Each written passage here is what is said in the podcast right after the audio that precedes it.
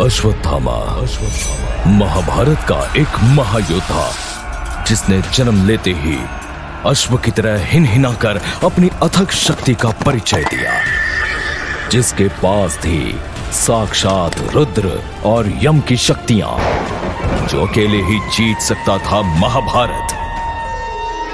तो सुनिए, अमर अश्वत्थामा के जीवन के तमाम रहस्य।